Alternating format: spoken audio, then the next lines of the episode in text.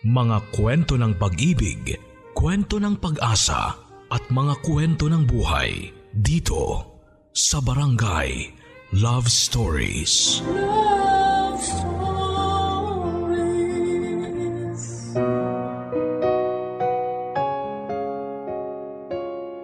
Ang pag-ibig na marunong maghintay ay madalas raw na palaging may masayang katapusan.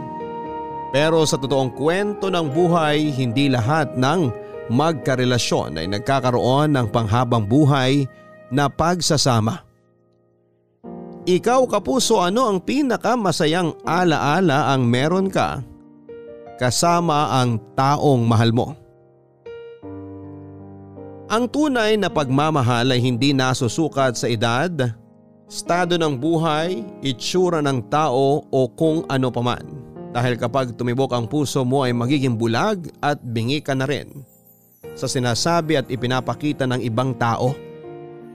Hindi naman kasi lahat ay pwede tayong maintindihan at sa lipunan na mapanghusga. Kung nasaan man tayo ngayon para maging masaya tayo ay kailangan nating maging matatag sa mga sasabihin ng ibang tao. Ang sulat na ating babasahin para sa Sabado na ito ay pinadala ng ating kabarangay na si Manuel. Isang lalaki na nagmahal at maagang nabyudo kaya ibinuhos na lamang ang kanyang oras sa trabaho para makalimutan ang matinding kalungkutan. Ang hindi niya alam, nakatakda niyang makilala ang isang babae na muling magpapatibok ng kanyang puso. Si Clara, isang dalaga na ang edad ay halos kalahati lamang ng sa kanya. At dahil sa agwat ng edad nila, marami silang negatibong bagay mula sa ibang tao. Maraming pagsubok ang darating upang subukin ang katatagan ng kanilang pagmamahalan. Gusto mo na bang makilala si Manuel at ang babaeng muling nagbigay sa kanya ng dahilan para maging masaya? Handa ka na bang mainis at maiyak sa kwento ng buhay niya? Minsan ba ay nagmahal ka na rin ng taong malayo ang agwat ng edad mula sa iyo? Ipinaglaban mo rin ba ang pagmamahal mo kahit na ayaw sa iyo ng mga taong nakapaligid sa kanya? O binitawan mo na lamang siya at pinalaya para hindi na kayo mahirapan? Si Manuel kaya? Naging masaya kaya siya sa desisyon na pinili niya para sa kanyang sarili? Malalaman natin ang landas na pinili niya dito sa mga kwento ng pag-ibig, buhay at pag-asa sa nangungunang Barangay Love Stories. Dear Papa Dudut, Isang mapagpalang araw sa iyo at sa mga kabarangay nating nakikinig ngayon. Ako nga pala si Manuel, 45 years old at nagtatrabaho sa isang bangko dito sa Pasig. Sa totoo lang ay nahihirapan akong simulan tong sulat ko dahil hindi ako marunong maglabas ng nararamdaman ko sa paggawa ng isang liham. Kaya sana ay maiparating ko pa rin ang mensahe ng kwento ko sa sulat na ginawa ko ngayon. Papadudot minsan talaga ay hindi ko maintindihan ang buhay ng tao kung bakit kailangan pa nating maranasan na maging sobrang saya. Kung sa bandang huli, masasaktan lang din naman tayo ng sobra. Hindi ko maintindihan kung bakit may mga taong darating sa buhay natin na magbibigay kulay sa mundo natin pero panandalian lang din pala. At kung bakit kailangan na maranasan natin ang masakta ng paulit-ulit kahit ang gusto lang naman natin ay maging masaya kasama ang ating minamahal. Papadudot may sampung taon na kaming magkarelasyon ni Bianca nang mag-decide kaming magpakasal. At isa yon sa mga pinakamasayang nangyari sa buhay ko. Pero ang saya na yon ay pansamantala lang pala. Dahil isang buwan pagkatapos naming ikasal, na aksidente ang asawa ko. Meron silang pinuntahan na outreach program ng mga kasamahan niyang teacher sa isang probinsya. At sa kasamaang palad ay lumubog ang bangka na sinasakyan nila at kasama siya sa mga nasawi. Sobrang sakit noon para sa akin at akala ko ay hindi na ako makakausad pa. Pero pinilit kong magpakatatag hanggang sa masanay na akong umikot ang oras ko sa trabaho at pagdalaw sa puntod ni Bianca sa maraming taon papadudot.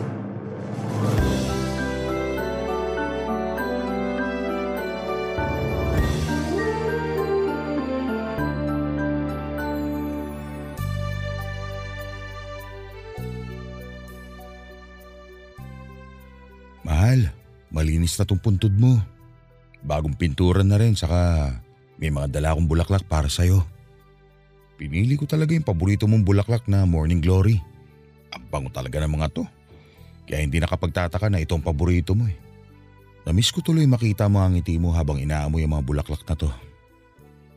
Ay, sobrang miss na talaga kita. Alam ko naman na masaya ka na dyan kaya pinipigilan ko sarili ko na malungkot. Sorry ah. 15 years na. Pero hanggang ngayon, naiiyak pa rin ako. Huwag ka mag-alala. Ngayon lang ulit ito. Kasi birthday mo. Happy birthday, mahal. Mahal na mahal kita.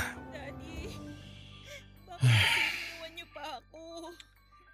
Ayusin ko na nga itong mga ginamit ko na pintura para mailagay ko na sa kotse. Sobrang miss ko na po kayo. Huh? Multo ba'y naririnig ko na yun? Umi umiiyak talaga. Daddy, dalawin niyo naman po ako. Kahit sa panaginip lang. Gusto ko na Mukhang hindi multo yung naririnig ko, ah. Para may umiiyak talaga na malapit dito. Gusto ko na po ulit. Saan ba nang gagaling yun? Please, Daddy. Dalawin niyo na po ako. Ayun! Nasa kabilang side pala kaya hindi ko agad nakita. Lapitan ko na nga't nakakaawa naman. Daddy, Magpakita na po kayo sa akin. Yakapin niyo po ulit ako. Miss, ito ang panyo oh. Mukhang kailangan mo nito. Daddy? Naku, hindi ako ang daddy mo. Buhay pa ako hindi ako multo. Hala, sir. Ah, pasensya na po kayo ha. Akala ko po kasi ano eh, um, Akala mo multo ko? oo. Kasi magkasing katawan po kayo ng daddy ko. At ganyan din po siya manamit. Sabi na eh. Kaya pala bigla mo akong tinawag na daddy. Pero yun nga, hindi ako multo. Buhay na buhay pa ako at may dinalaw lang din ako dito sa sementeryo. Kuno mo na tong panyo. Ipunas mo sa pisngi mo. Basang-basa ng luha eh. Um, okay lang ba kung uupo ako dito malapit sa'yo? Oo, okay lang. Salamat dito sa panyo ha. Tsaka, pasensya na talaga ako na pagkamalan ko kayong daddy ko kanina. Ayos lang. Malapit na rin kasi lumubog ang araw kaya medyo dumidilim na. Baka nga mamaya eh, may totoo ng multo magpakita dito. At kung may magpapakita man sa akin ng multo dito, sana si daddy na talaga yon kasi sobrang miss na miss ko na po talaga siya. Alam mo, parehas tayo dati nang hinihiling sa tuwing dadalaw ako dito sa sementeryo. Hinihiling ko rin na sana makita ko multo ng asawa ko. Siya ba ang dahilan kung bakit nandito kayo? Oo, doon yung punto niya sa kabilang side, kaya hindi kagad kita nakita. Ang sabi niyo kanina, hinihiling niyo dati na makita ang multo ng asawa niyo. Ngayon po ba hindi na? Oo, hindi na. Kasi alam ko na nasa tahimik na lugar na siya. Alam mo kasi, kapag may mahal tayo sa buhay na pumanaw na at hindi natin matanggap na wala na sila, mahihirapan sila makatawid papunta sa langit. Kaya kahit gaano kahirap, kailangan natin tanggapin na wala na sila at hindi na natin makakasama kahit kailan. Yun naman po talaga ang ginagawa ko, kaya lang ang hirap po kasi eh. Kahit halos isang taon nang patay si daddy, hanggang ngayon, hindi ko pa rin mapigilan ang sarili ko na umiyak sa tuwing mamimiss ko siya. Okay lang ang umiyak. Walang problema doon dahil parte yun ng pag-move on natin. Pero sana, huwag mo masyadong ipunin lahat ng bigat sa dibdib mo. Ang isipin mo na lang, kung nasan man ang daddy mo ngayon, hindi niya gugustuhin na makitang umiiyak at nasasaktan ka ng dahil sa kanya. Tama ka. Ayaw talaga ni daddy na umiiyak ako. Sige, simula ngayon, susubukan ko na ulit na tanggapin sa puso ko na wala na siya. Ah, salamat pala sa mga payo nyo ha, sir. Manuel ang pangalan ko. O pwede mo rin akong tawagin na Tito Manuel. Mas gusto ko yung Manuel na lang, kung okay lang. Kasi kahit napagkamalan kitang daddy ko, mukha namang hindi hamak na mas bata ka sa kanya. Ayos lang naman na Manuel lang ang itawag mo sa akin. Ikaw ang bahala, Miss... Clara, Clara naman ang pangalan ko.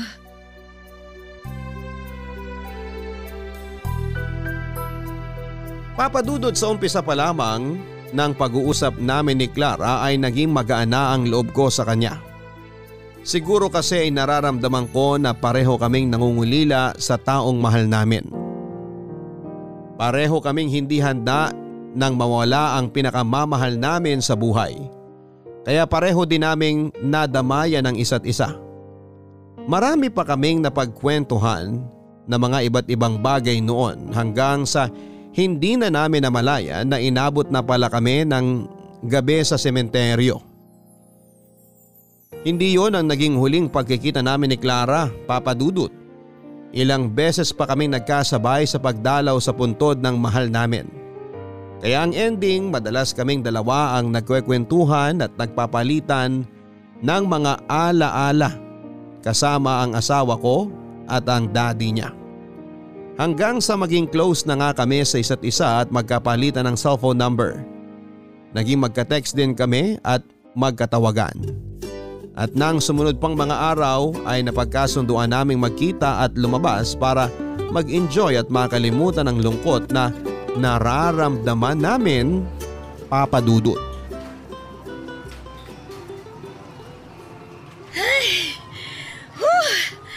Oy Manuel! Maglaro sa may arcade. Dali! Teka lang. Medyo napagod kasi ako doon sa basketball at air hockey na nilaro natin kanina. Grabe! Ang bilis mo namang mapagod. E paano? Sunod-sunod yung laro natin. Bawat madaanan natin, gusto mo subukan yung game. eh ganun talaga. Minsan lang ako makapunta dito, no? Kaya sinusulit ko na. Okay lang ba kung magpahinga muna tayo sandali bago maglaro ulit? Pahinga ka agad. Hindi pa nga natin nalilibot tong lugar eh. Ang dami pang games na pwedeng kaadikan dito. Kahit 15 minutes na pahinga, tapos game na ulit. 15 minutes lang ha. Promise? Oo, promise. Oh, sige na nga. Tara, upo na tayo sa bandaron.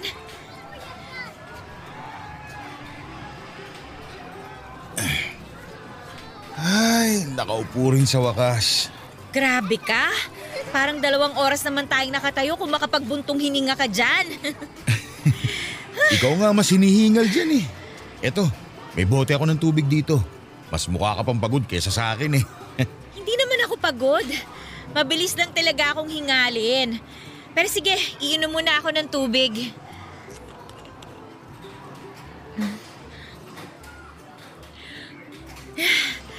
Buti na lang, medyo malamig pa tong tubig mo. Matanong ko lang, Manuel, ano bang madalas na pinagkakaabalahan mo? Hmm, magtrabaho saka mag-overtime. Sira! ang ibig kong sabihin, anong ginagawa mo para naman malibang ang sarili mo? Siguro kumain saka matulog. Seryoso ka? Yun lang talaga? Oo, yun lang. Wala naman kasi ako ibang ginagawa kundi ang magtrabaho, bisitahin ang puntod ng asawa ko, pumunta sa gym, saka umuwi sa bahay para kumain, maligo at matulog. Ganun lang madalas ang routine ng buhay ko. Siguro, isa yun sa mga reason kung bakit pinagtagpo tayong dalawa. Anong ibig mo sabihin? Feeling ko lang ha, nakatadhana talaga na magkita tayo. Para magawa ko ulit yung mga ganitong activity na ginagawa namin ni Daddy.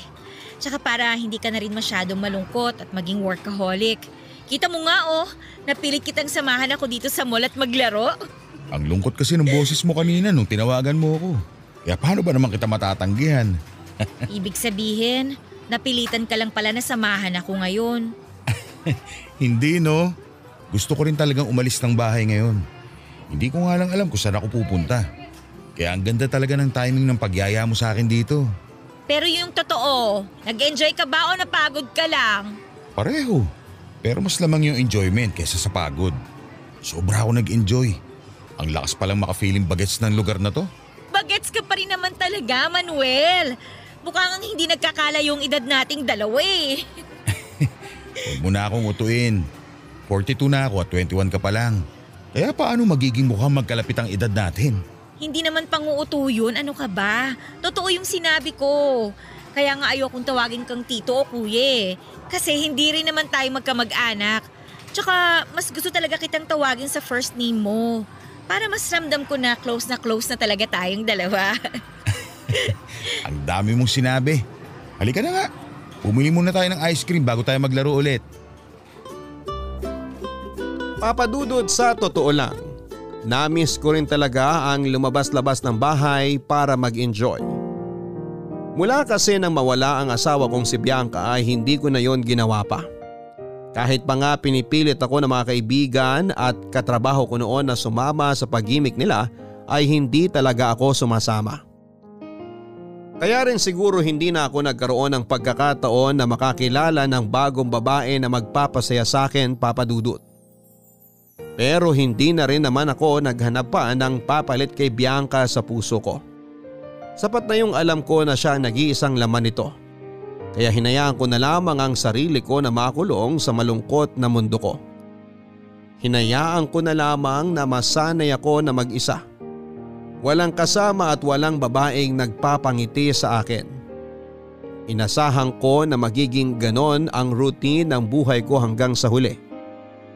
Pero lahat yon ay nagbago mula nang makilala at dumating si Clara sa buhay ko papadudot. Barangay Love Stories. Barangay Love Stories. Papadudot mula nang mabiyudo ako ay pinangako ko noon sa sarili ko na hindi na ako muling magmamahal ng ibang babae. Kaya nawala na rin ako ng interes na makipag-date o makakilala ng bagong babae na pwedeng magpangiti sa akin. Sapat na kasi para sa akin yung alam ko na si Bianca lang ang minahal ko. Pero lahat ngayon ay nagbago nang makilala ko si Clara. Iba ang saya na hatid niya sa puso at buhay ko. Marinig ko lang ang boses niya kapag nagkakausap kami sa cellphone ay nabubuo na kaagad ang araw ko. Makita ko lamang siya na nakangiti kahit sa post niya lamang sa Facebook niya ay nawawala na kaagad ang stress ko sa trabaho. At lumalabas lang ako na siya ang kasama ko. Para bang wala na akong iba pang mahihiling sa buhay ko. Dahil pinaparamdam na sa akin ni Clara ang salitang tunay na kasiyahan. Sa tuwing kasama ko siya papadudot. Malapit ka na bang mag-out sa trabaho? Oo, isang oras na lang tapos na ang shift ko. Sakto, overtime ngayon. Dinner tayo mamaya. Pwede naman. Hmm, bakit parang ayaw mo? Paano mo naman nasabi na ayaw ko? Sa tono ng pananalita mo, parang napipilitan ka lang. Ayan ka na naman sa pagiging overthinker mo eh. Gusto ko rin talaga na mag-dinner tayo mamaya. Talaga? Oo. Alam mo naman na wala rin akong kasama sa bahay. Ang lungkot kaya kumain ng mag-isa. Kaya gusto ko rin talaga na lumalabas tayo. Ayan, ramdam ko na sa boses mo na hindi ka na napipilitan lang. O sige na, bababa ko na rin tong tawag. Okay, daan na kita dyan sa office nyo mamaya. See you. Okay, see you, bye!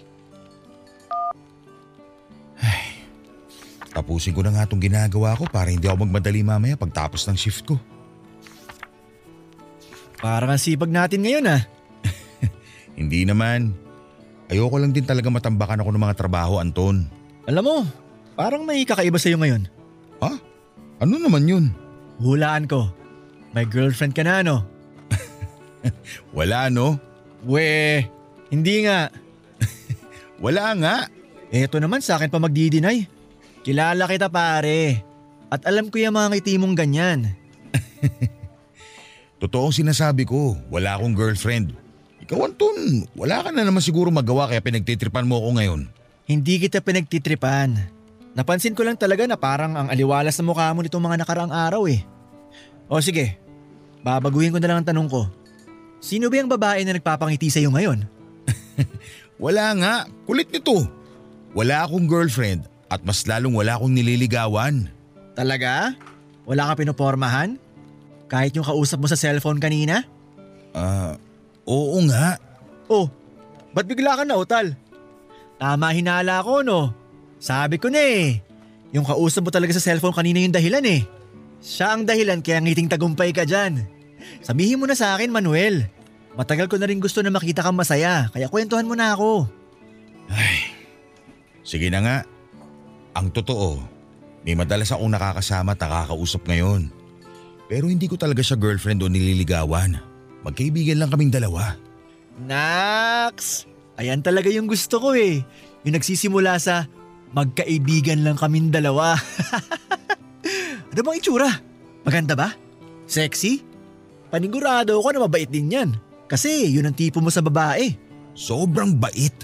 Teka, ito ang picture namin sa cellphone ko. Pakita ko sa'yo. Oh, eto siya. Si Clara.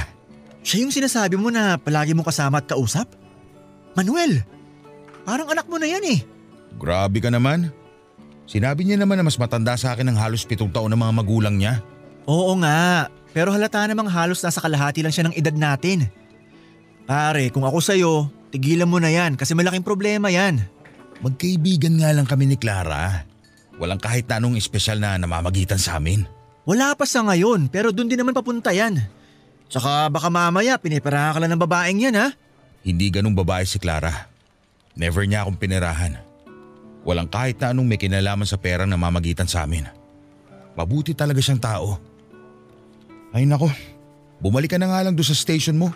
Magtatrabaho na ako dito para matapos ko ng mga ginagawa ko. Mamaya na tayo mag-usap Anton. Papadudot, alam ko naman na may punto ang sinasabi ng kaibigan kong si Anton. Ayaw niya lang na mahirapan ako kaya ganon ang naging payo niya sa akin. Natatakot siya na baka magkaroon ako ng problema sa oras na maging totoo ang sinasabi niya tungkol sa amin ni Clara. Pero nang mga panahon na yon ay confident pa ako na wala akong kailangan na baguhin sa kung anuman ang treatment ko kay Clara. Dahil naniniwala ako na walang kahit na anong malalim na kahulugan ang namamagitan sa aming dalawa. Ang pakiramdam ko noon, naghahanap lamang ako ng makakausap na pwedeng makaintindi sa nararamdaman ko. Yung tao na kagaya ko na nawalan din ng mahal sa buhay at si Clara naman ay nangungulila sa atensyon ng isang ama na pwedeng nakita niya sa akin. Nagkataon na pinagtagpo ang landas namin dalawa at pareho naming naiintindihan ang isa't isa kaya hinayaan ko na mas lumalim pa ang pagkakaibigan namin papadudot. Ang tagal namang dumating ni Jenna dito sa restaurant. Baka naman na traffic lang. Eh ang sabi niya malapit na siya eh. Ang kwento mo nga di ba? Palagi naman talaga siyang late sa mga usapan niyo. Oo nga. Eh pero dapat inagahan niya pa rin kasi sinabi ko na sa kanya na kasama kita ngayon. Hayaan mo na. May 15 minutes pa lang naman siyang late. Nagugutom na rin kasi ako eh. Eh dapat pala, umorder na muna tayo ng pagkain. Mamaya na lang pagdating niya kasi mabilis lang namang mag-serve ng pagkain dito. Naiihi na nga rin ako eh. Ay, nakakainis naman talaga tong si Jenna oh. Mag-CR ka na muna, Clara.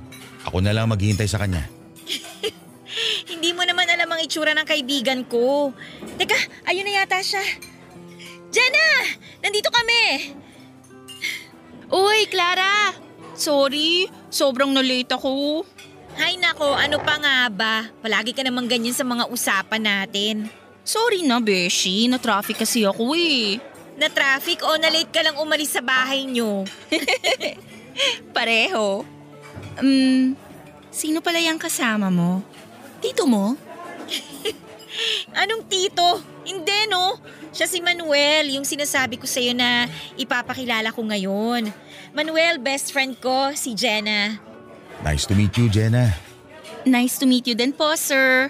Um, tito pala. I mean, um, Sorry, hindi ko po kasi alam kung ano itatawag ko sa inyo eh. Ayos lang. Manuel na lang din ang itawag mo sa kanya. Ayaw niya rin namang magpatawag ng sir o tito. Ah, okay, sige. Beshi, makisiar lang ako ha. Kanina pa ako naiihi eh. Maiwan ko muna kayo ni Manuel. Babalik ako kagad. Manuel, sandali lang ha. Sige lang, Beshi. Jenna, ito pala ang menu. Tumingin ka na dyan ng gusto mong kainin. Para pagbalik ni Clara, back-order na tayo. Okay po, salamat po. Um, magtatanong lang po ako. Boyfriend po ba kayo ni Clara? Kasi sa totoo lang, matagal na rin siyang hindi nagkukwento ng tungkol sa love life niya. Pero lately, puro tungkol nga po sa inyo yung bukang bibig niya. Hindi niya ako boyfriend. Pero nanliligaw po kayo sa kanya? Hindi rin. Magkaibigan lang kaming dalawa. Ah, okay po. Ah, wala naman po kayong gusto sa kaibigan ko, no? Ha? Wala naman. Pasensya na po kayo sa mga tanong ko ha. Concern lang din po talaga ako kay Clara. Mula kasi nung mawala yung daddy niya, ngayon ko lang po ulit siyang nakitang ganyang kasaya. Naisip ko lang po siguro kaya siya masaya kasi nakikita niya sa inyo yung daddy niya. Kaya sana po, ituring niyo na lang ang kaibigan ko na parang anak niyo. Papadudod sa tuwing magkasama kami ni Clara sa mga public place kagaya ng mall, restaurant o park, madalas akong napagkakamala na tatay o tito niya. Hindi naman talaga ako yung tipo ng lalaki na napabayaan na ang aking sarili o itsura. Matikas pa rin naman ang tindig ko. Maganda ang pangangatawan ko dahil regular akong nagji-gym at masasabi ko na mas bata akong tingnan kaysa sa edad ko. Hindi ako basta lang nagbubuhat ng sarili kong bangko. Ang mga sinabi kong ito ay narinig ko rin mula sa kaibigan o katrabaho ko. Dahil wala naman akong ibang pinagkakabalahan noon ay naging regular talaga ang pagpunta ko sa gym para hindi mapabayaan ang katawan ko. Ganun pa man, alam ko na hindi sapat yon para hindi mahalata ng iba ang agwat ng edad namin ni Clara. Sa totoo lang din ay hindi ko alam kung bakit parang nasasaktan ako sa tuwing napagkakamalan ako na tatay o tito ni Clara. At nasaktan din talaga ako sa sinabi ng kaibigan niya na hindi kami bagay sa isa't isa papadudot. Barangay Love Stories. Barangay Love Stories.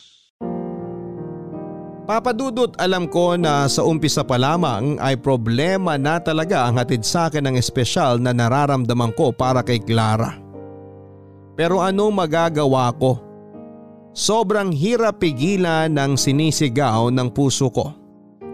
Sinubukan ko namang kontrolin ang lahat lalo na nang magsimula kong maramdaman na unti-unti na akong nahuhulog sa dalagang halos ang edad ay kalahati lamang ng edad ko.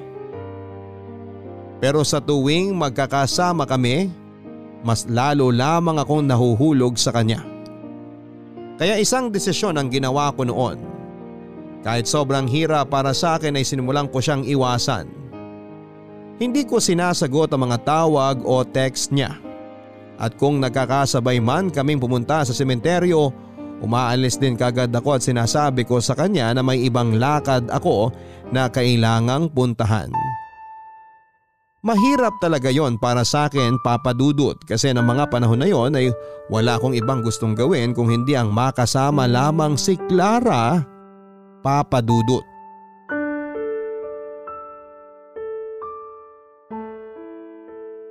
Ay mahal, sorry kung ngayon lang ulit ako nakadalaw sa'yo. Panay kasi ang overtime ko ngayon sa trabaho. Pero nalinis ko na tong puntod mo. Dala ko rin siyempre yung paborito mong bulaklak. Sa susunod na linggo, kukuha na ako na magtatabas ng damo dito sa paligid ng puntod mo. Kasi masyado nang mataas. Baka isipin mo kasi na pinababayaan na kita. Manuel! Clara, anong ginagawa mo dito sa sementeryo? Gabi na. Hindi kasi kita matsyempohan dito kaya gabi talaga ako pumunta. Ay, mahal. Alis na rin pala ako. May ibang lakad pa ako eh. Dalawin na lang kita ulit bukas. Bye, mahal. Manuel, sandali! Clara, may pupuntahan ako. Sa susunod na lang tayo mag-usap. Iniiwasan mo ba ako? Hindi kita iniiwasan. Mag-taxi ka na lang pa uwi. Hindi kita may sasabay ngayon sa kotse. May pupuntahan pa ako. Mag-usap naman tayo kahit sandali lang oh. Sa ibang araw na lang, Clara.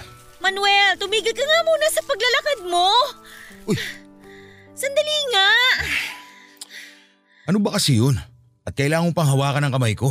Gusto ko lang naman kasi na mag-usap tayo. Sa ibang araw na nga lang, may kailangan pa talaga akong puntahan. Manuel, nahihirapan na ako. Saan ka naman nahihirapan? Sa pag-iwas mo sa akin. Kahit ilang beses mong i-deny, alam ko na iniiwasan mo ko. Bakit mo ba ginagawa sa akin to, Manuel? Busy lang talaga ako sa trabaho ko. Pasensya na kung hindi na kita nasasamahan sa mga lakad mo. May sariling buhay din kasi ako na kailangan kong asikasuhin. Hindi ko naman inaalis sa'yo ang oras na para sa sarili mo o trabaho. Pero sana wag mo naman akong bigla na lang alisin sa buhay mo. Sige na, kailangan ko na talaga umalis. Manuel, mahal kita. Ano? Kunwari hindi mo narinig? O sige, ulitin ko. Ang sabi ko, mahal kita. Ano ba, Manuel? Iiwasan mo na lang ba ako ng paulit-ulit? Bakit mo ba ginagawa sa akin to? Alam mo bang hirap na hirap na ako sa pag-iwas mo? Hirap na hirap na ako sa pagmamahal na nararamdaman ko para sa'yo. Tapos dinadagdagan mo pa ang paghihirap na nararamdaman ko dahil sa pag-iwas mo. Akala mo ba ikaw lang nahihirapan? Ako rin naman eh. Kahit gaano ko kagusto ipagsigawan sa maraming tao na mahal kita, hindi ko magawa kasi hindi pwede. Bakit hindi pwede? Alam mo ang dahilan, Clara.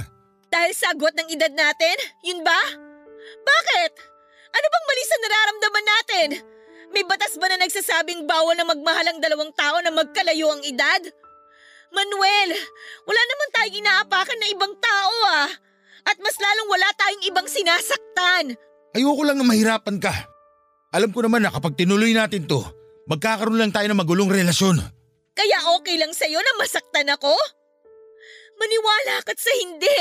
Mas pipiliin ko pa ang mabuhay sa magulong relasyon kasama ka kesa pigilan tong nararamdaman ko para sa'yo.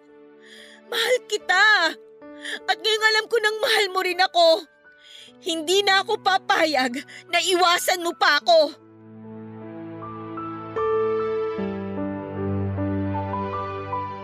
Aaminin ko na noong una, natakot talaga ako na masaktan din ng dahil kay Clara. Inisip ko kasi na baka naghahanap lang siya ng atensyon at kalinga ng namatay niyang daddy na sa akin niya natagpuan. Isa yon sa mga dahilan kung bakit pilit kong pinigilan ang espesyal na nararamdaman ko para sa kanya.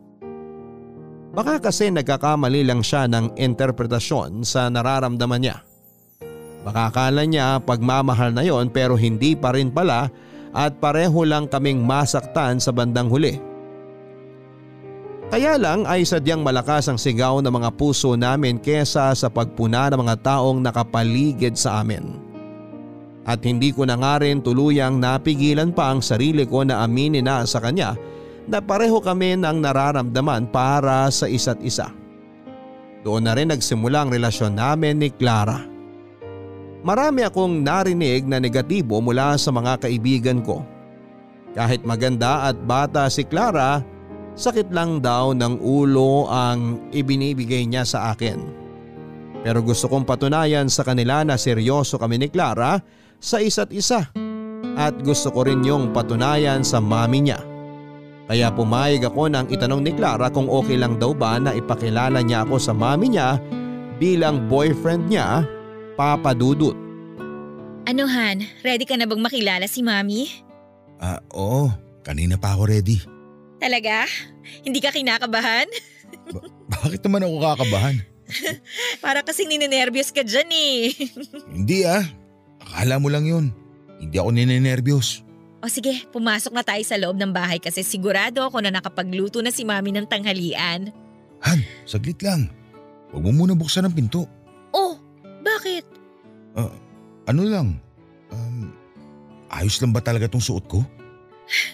Oo nga. Ang pogi mo kaya dyan sa suot mong blue na polo shirt.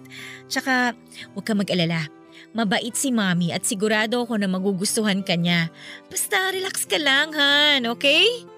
Okay, sige. Tara na, pasok na tayo sa loob para makilala mo na si Mami.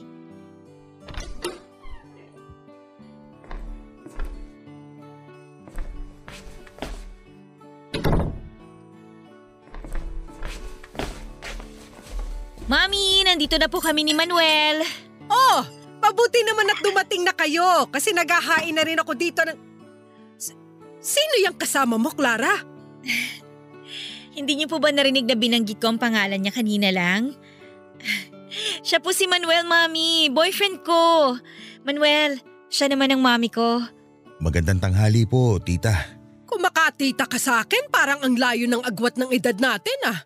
Mami, may pitong taon din po ang tanda niyo kay Manuel kaya sa tingin ko, ayos lang po na tawagin niya kayong tita. Um, may dala nga po pala akong cake para po sa dessert natin mamaya. Ilagay mo na lang dyan at maupo na kayo ni Clara. Kukunin ko lang ang ulam para makapagtanghalian na tayo. Tara Manuel, upo na tayo. Mukhang ayos sa akin ng mami mo, Han. Akala mo lang yun, pero gusto ka niya para sa akin. Kinikilala ka pa lang niya kaya kunwari masungit siya. Oh, ito na ang niluto kong dinuguan. Wow! Amoy pa lang. Nagutom na kagad ako. O di ba paborito mo rin to, Han? Oo, lalo na kapag maraming sahog na isaw ng baboy. Maglalagay na ako ng kanin sa plato mo, ha? Unahin mo nang lagyan ng kanin yung plato mo, Clara. Matanda na yang si Manuel. Siguro naman, kaya niya na maglagay ng kanin sa sarili niyang plato. Oo nga po, kaya ko na pong gawin yun. Ako na maglalagay, Clara. Si Mami talaga, ang sungit. Sabi niyo hindi niyo susungitan ng boyfriend ko pag ipinakilala ko sa inyo. Malay ko ba na halos kaidaran ko na yung boyfriend na kinukwento mo sa akin? Kumain na nga lang tayo bago pa ako tuluyang mawala ng gana. Papadudot wala akong ibang intensyon ng araw na yon kung hindi ang ipakita sa mami ni Clara na seryoso ako sa relasyon naming dalawa. Kahit inaasahan ko na ang mga tingin na gagawin niya sa akin at mga salitang maririnig ko ay naglakas loob pa rin ako na pumunta sa bahay nila at ipakilala ang sarili ko.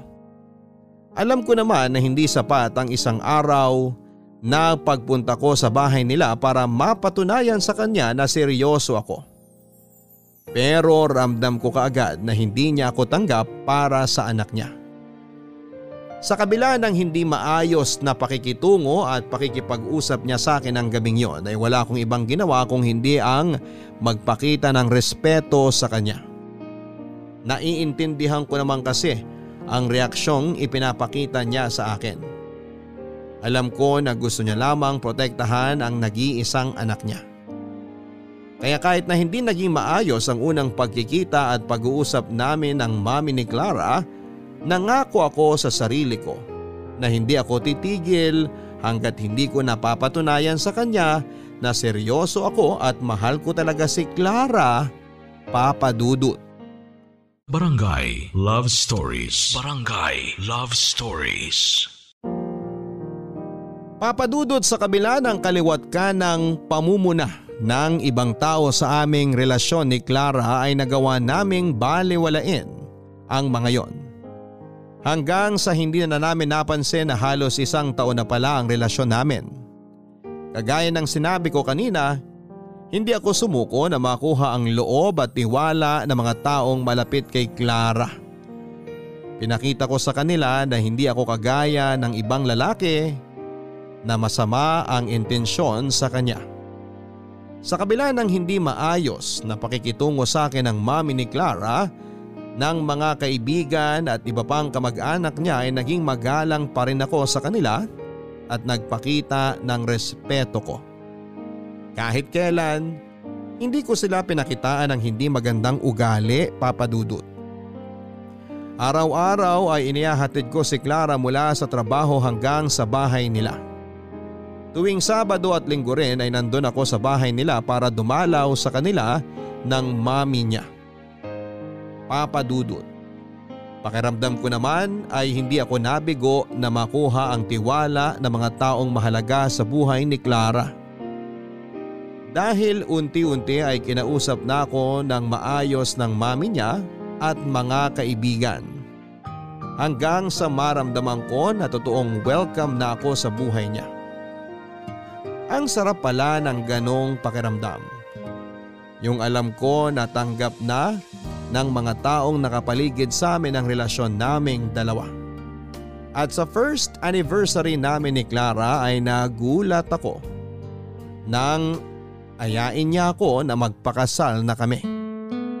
Akala ko nung una ay nagbibiro lang siya pero syempre hindi ko na tinanggihan pa yon. At sinimulan na naming planuhin ang lahat ng para sa kasal naming dalawa, Papa Dudut.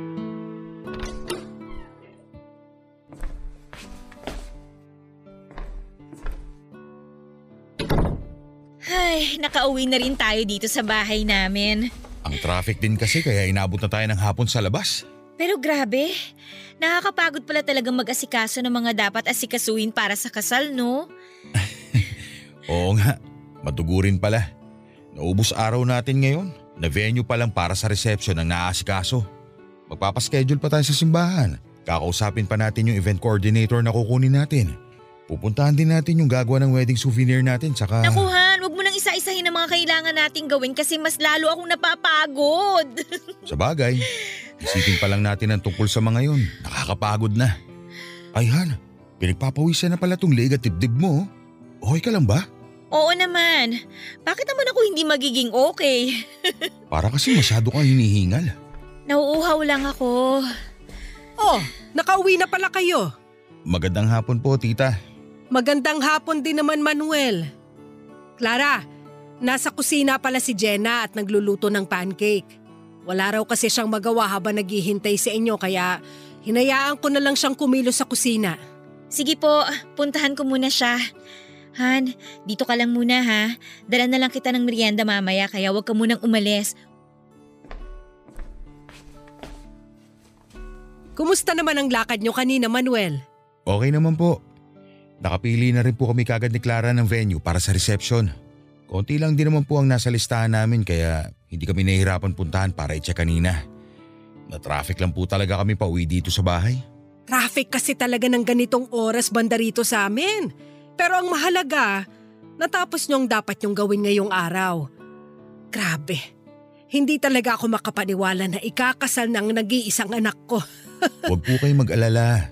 Kasi dito rin naman po muna kami tutuloy habang hindi pa pwedeng lipatan yung hinuhulugan naming bahay. Talaga? Pabuti naman kung ganun para hindi ako masyadong malungkot dito. Ayoko rin naman po kasi na mag-alala si Clara sa inyo kasi mag-isa na lang kayo dito sa bahay. Kaya sinadjust ko na dito na muna kami sa bahay nyo pagkatapos ng kasal. Yun po eh kung ayos lang sa inyo. Oo naman, syempre. Natutuwa nga ako kasi akala ko may iwan na ako mag-isa dito sa bahay. Um, Manuel, salamat ha. Tsaka pasensya ka na rin sa inasal ko sa'yo dati. Wala na po yun. Alam ko naman na pinoprotektahan nyo lang po nag-iisa nyong anak. Nagkamali lang talaga ako na hinusgahan kita kaagad. Pero ngayon, nagpapasalamat ako kasi ni minsan hindi ko nakitang malungkot o nasasaktan ang anak ko ng dahil sa'yo. Mahal ko po si Clara. Kahit hindi pa po kami kasal, nangangako na po ako sa inyo na mamahalin ko siya habang buhay. Oh, Tita! Ano yun? Manuel! Tulungan niyo po ako! Si Clara po biglang hinimatay! halika Manuel! Sige po,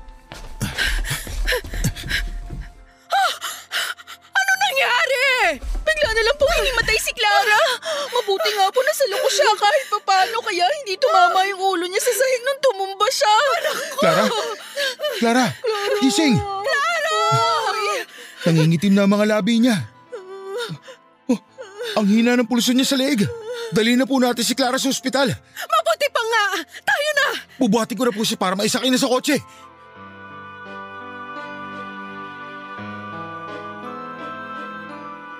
Papadudot halos manginig ang mga braso ko habang nagdadrive papunta ng ospital dahil hindi ko talaga alam kung anong nangyari noon sa girlfriend kong si Clara. Kung bakit bigla na lamang siyang hinimatay at nangitim ang mga labi niya na parabang nahihirapan siyang huminga. At nang madala siya sa loob ng emergency room ay doon na ipinagtapat sa akin ng mami ni Clara ang tungkol sa sakit ng girlfriend ko. Bata pa lamang siya ay meron na siyang rheumatic heart disease. Ilang beses na siyang kinumbinse ng mami niya na magpa-opera sa puso. Pero tumanggi siya dahil natatakot si Clara na baka mas umikli pa ang buhay niya nang dahil sa operasyon na yon. Hindi ako makapaniwala sa mga nalaman ko papadudot. Lalo na nang sabihin ng doktor na na-cardiac arrest si Clara ng araw na yon. Pero na-revive naman nila. Papadudod kaya pala biglaan ang pagyaya sa akin ni Clara na magpakasal na kaming dalawa kasi gusto na niyang sulitin ang mga oras na pwede niya pa akong makasama bilang asawa niya. Ang sakit lang kasi. Bakit kailangan niya pang ilihim sa akin ang lahat? Bakit kailangan niyang solohin ang sakit? Bakit hindi niya ako hinayaan na damayan siya? May part din sa sarili ko na naggalit ako kung bakit hindi ko napansin at iniintindi ang madalas na pamumutla niya.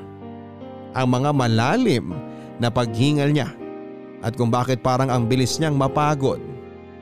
Kaya naman ang sabihin ng doktor na stable na ang lagay niya hindi na ako umalis sa tabi niya hanggang sa magising si Clara. Doon ko siya tinanong kung bakit hindi niya kagad sinabi sa akin ang tungkol sa sakit niya. Ang sabi niya ay ayaw niya lang na mag-alala ako. Ayaw niyang maapektuhan ang relasyon naming dalawa at gusto niyang maramdaman ang normal na buhay kasama ako, Papa Dudut.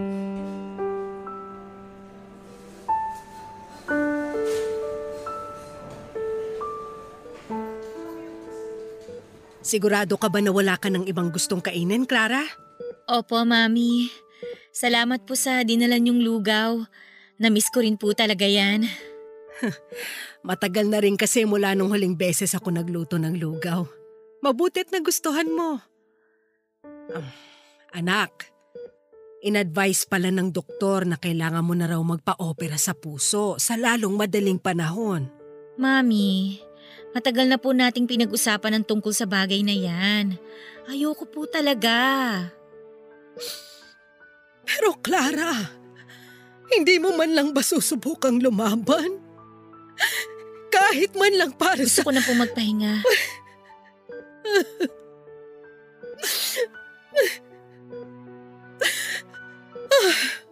Sige anak.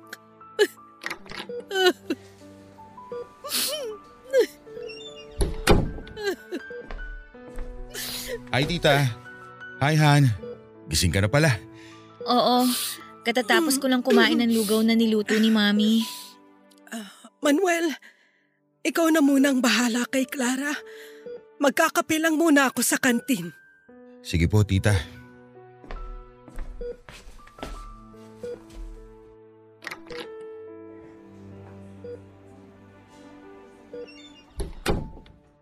Oh, bakit parang umiiyak si tita? Kinausap niya na naman kasi ako tungkol sa operasyon na kailangan daw gawin sa akin sabi ng doktor. Hindi pa rin ba talaga nagbabagong isip mo? Manuel, pati ba naman ikaw? Clara, para sa ikabubuti mo naman ang gusto mangyari ng doktor. Hindi ka naman niya i-convince na magpa-opera sa puso kung alam niya na pwede mo ikapahamak yun. Magtiwala ka lang sa mga doktor. May tiwala naman ako sa kanila at sa ospital na to. Pero wala akong tiwala sa sarili ko. Wala akong tiwala dito sa puso ko. Paano kung bigla na lang akong hindi magising pagkatapos ng operasyon? Paano kung bigla na lang huminto sa pagtibok ang puso ko? Paano kung hindi ko na ulit kayo makita? Hindi mangyayari yan. Naniniwala ako na magiging successful ang operasyon mo. Manuel, natatakot lang naman kasi ako. Natatakot ako na bigla na lang akong hindi magising. Natatakot akong mamatay. Ayoko pang mamatay. Oh, shh, tama na. Huwag mo sabihin ang bagay na yan dahil hindi yan mangyayari.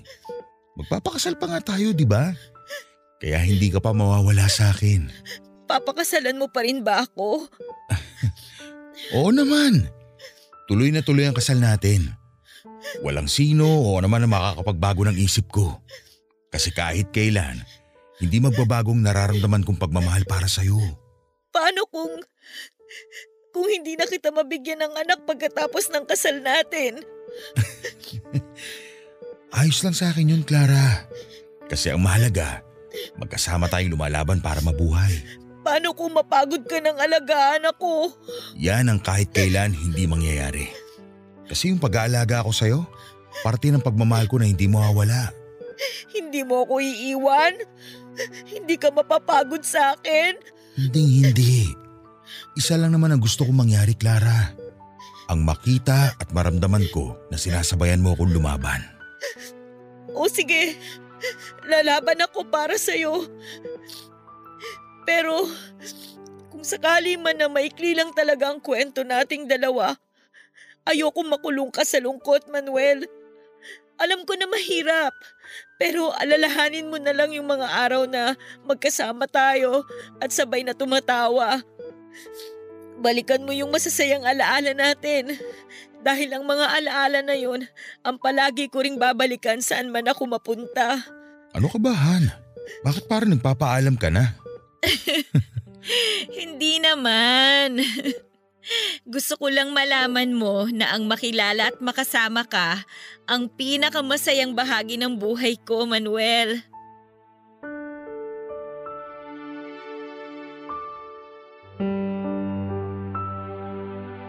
Sa totoo lang papadudot ay hindi lang naman si Clara ang natatakot ng mga oras na yon.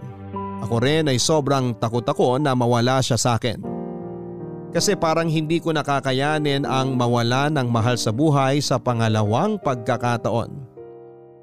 Pero kahit kailan ay hindi ko ipinakita sa kanya ang takot na yon dahil gusto ko na ako ang kukuhanan niya ng lakas. Mabuti na lang at tuluyan ko na rin nakumbinse si Clara na magpa-opera para sa ikabubuti ng lagay niya. Naniniwala kasi ako na ibibigay na ni Lord ang chance na ito sa akin. Ibibigay na niya ang pagkakataon na ito para maging masaya ko. Alam ko na malakas si Clara at malalampasan niya ang operasyon na gagawin sa kanya. At sigurado ako na matutupad namin ang pangarap namin na makabuo ng isang masayang pamilya. Tutuparin ko ang pangako ko sa kanya na magpapakasal kami pagkatapos ng kanyang operasyon. Marami pa akong plano habang naghihintay sa nalalapit na schedule ng operasyon ni Clara Papadudut. Wala naman naging problema sa gagastusin dahil i-cover na yon ng insurance na hinuhulugan ng mami niya mula noong bata pa lamang siya. Nangako rin ako sa sarili ko na gagawin ko ang lahat para maiparamdam sa kanya ang walang kapantay na pagmamahal. Na pagkatapos ng kasal namin ay gagawin ko siyang nag-iisang reyna ng buhay ko. Kaya naman araw-araw akong nagdarasal na sana ay ibigay na sa akin to ni Lord. Na ibalato na niya sa akin si Clara. Huwag niya naman sanang kunin ang babaeng pinakamamahal ko. Hayaan naman sana niya akong maging masaya sa mahabang panahon. Pero siguro hindi talaga lahat ng dasal ay pinakikinggan ni Lord. Hindi lahat ay pinagbibigyan niya na maging masaya dahil tatlong araw bago ang operasyon ni Clara ay bigla siyang binawian ng buhay dahil na cardiac arrest siya sa pangalawang pagkakataon. At tuluyan na siyang hindi na-revive ng mga doktor. Tuluyan na niya akong iniwanan papadudot. Sobrang nahirapan akong tanggapin ang pagkawala ni Clara. Hindi ko na noon maintindihan kung anong nangyayari sa buhay ko. Hindi ko alam kung bakit kailangan makaranas ako ng walang kapantay na sakit pagdating sa usaping pag-ibig. Kung bakit ganon, bakit kung kailan nakilala ko na ang pangalawang babae na nagbigay kulay sa buhay ko. Kailangan kagad siyang kunin sa akin ni Lord Ganun ba ako kasamang tao para hindi niya hayaan na maging masaya kasama ang mahal ko? Ano bang naging malaking kasalanan ko para parusahan ako ng ganito? Napakarami ko pang tanong na ni isa ay wala namang nasagot. At sa huli na-realize ko na hindi ko pala dapat na kine-question ang plano ni Lord sa buhay ko. Dahil ang lahat ng mapapait na pangyayari na dumadaan sa akin ay hindi isang parusa Hindi rin isang pagsubok kung hindi daan para makita ko ulit ang sarili ko na nagtitiwala sa kanya. Dahil aaminin ko na mula nang mamatay ang unang asawa kong si Bianca, parang nakalimutan ko na rin ang magdasal. Magpasalamat at manampalataya sa poong may kapal. Pero nang makilala ko si Clara siya ang naging daan para maniwala ako na hindi pa pala ako pinabayaan ni Lord dahil sa pinaramdam niya ulit sa akin kung gaano kasarap ang mabuhay kasama ang taong mahal ko. Papadudot sa huling araw ng burol ni Clara ay tinuloy ko ang kasal naming dalawa. Pumayag naman ang mami niya sa gusto kong mangyari. Yung pinsang kong pare ang nagkasal sa amin kaya naging mabilis ang proseso ng lahat. Paraan ko na rin yon ng pagtanggap na kahit wala na siya alam ko na natupad ko ang pangako ko sa kanya na pakakasalan ko siya at mamahalin sa panghabang buhay. At bago siya tuluyang mailibing, mahigpit kong niyakap ang katawan niya habang paulit-ulit na binubulong sa tenga niya ang sobra-sobra kong pasasalamat dahil dumating siya sa buhay ko. Ilang beses kong ibinulong sa kanya kung gaano ko siya kamahal. May tatlong taon na rin po ang nakakalipas mula nang iwanan ako ni Clara Papadudut. Mabigat pa rin para sa akin ang pangyayari na yon. Hanggang ngayon ay may gabi pa rin na umiiyak ako dahil nami-miss ko siya. Ang mga ngiti niya, ang mga tawa niya at ang mga mahihigpit na yakap niya papadudot. Kahit saglit lang ang naging relasyon naming dalawa, alam ko na naging malalim naman ang pagmamahal namin para sa isa't isa. At dahilan yon para magpasalamat ako kay Lord kasi pinaramdam niya ulit sa akin ang ibig sabihin ng totoong pagmamahal. Maraming salamat Papa Dudot sa pagbibigay ng oras na mabasa itong sulat ko na dito ko na rin po tinatapos. Ang inyong forever kapuso at kabarangay, Manuel. Maraming maraming salamat Manuel sa paglalaan mo ng oras na isulat ang naging kwento ng pag-iibigan ninyo ni Clara. Alam ko na hindi naging madali para sa iyo ang maiwan ng mahal mo sa pangalawang pagkakataon. May mga pangyayari talaga sa buhay na madalas eh hindi kagad natin maintindihan ang kadahilanan. Lalo na kapag nasasaktan tayo ng sobra o nawawala ng mahal sa buhay. Pero gusto ko lang ipaalala sa iyo Manuel na hindi totoong hindi lahat ng dasal ay hindi pinakikinggan ng puong may kapal. Sadyang may mga hinihiling lang tayo sa kanya na hindi na pagbibigyan dahil alam niya kung ano ang mas makakabuti para sa atin. Meron siyang mas magandang plano para sa ating lahat. Isang plano na kahit minsan mahirap intindihin. Sa huli ay marirealize natin na yon ang mas makakabuti hindi lang para sa ating sarili kung hindi pati na rin para sa mga taong nakapaligid sa atin. Muli ay maraming salamat Manuel at dalangin ko na sana ay dumating ang araw na maramdaman mo na totoong masarap at masaya pa rin ang mabuhay kahit na hindi na natin kasama ang mga mahal natin. Salamat sa sulat na naging napakalaking inspirasyon sa ating mga kabarangay para sa araw na ito. Hanggang sa muli ako po ang inyong si Papa Dudut sa mga kwento ng pag-ibig, buhay at pag-asa sa Barangay Love Stories Number 1. Mga kwento ng pag-ibig, kwento ng pag-asa at mga kwento ng buhay dito sa Barangay Love Stories. Love Stories.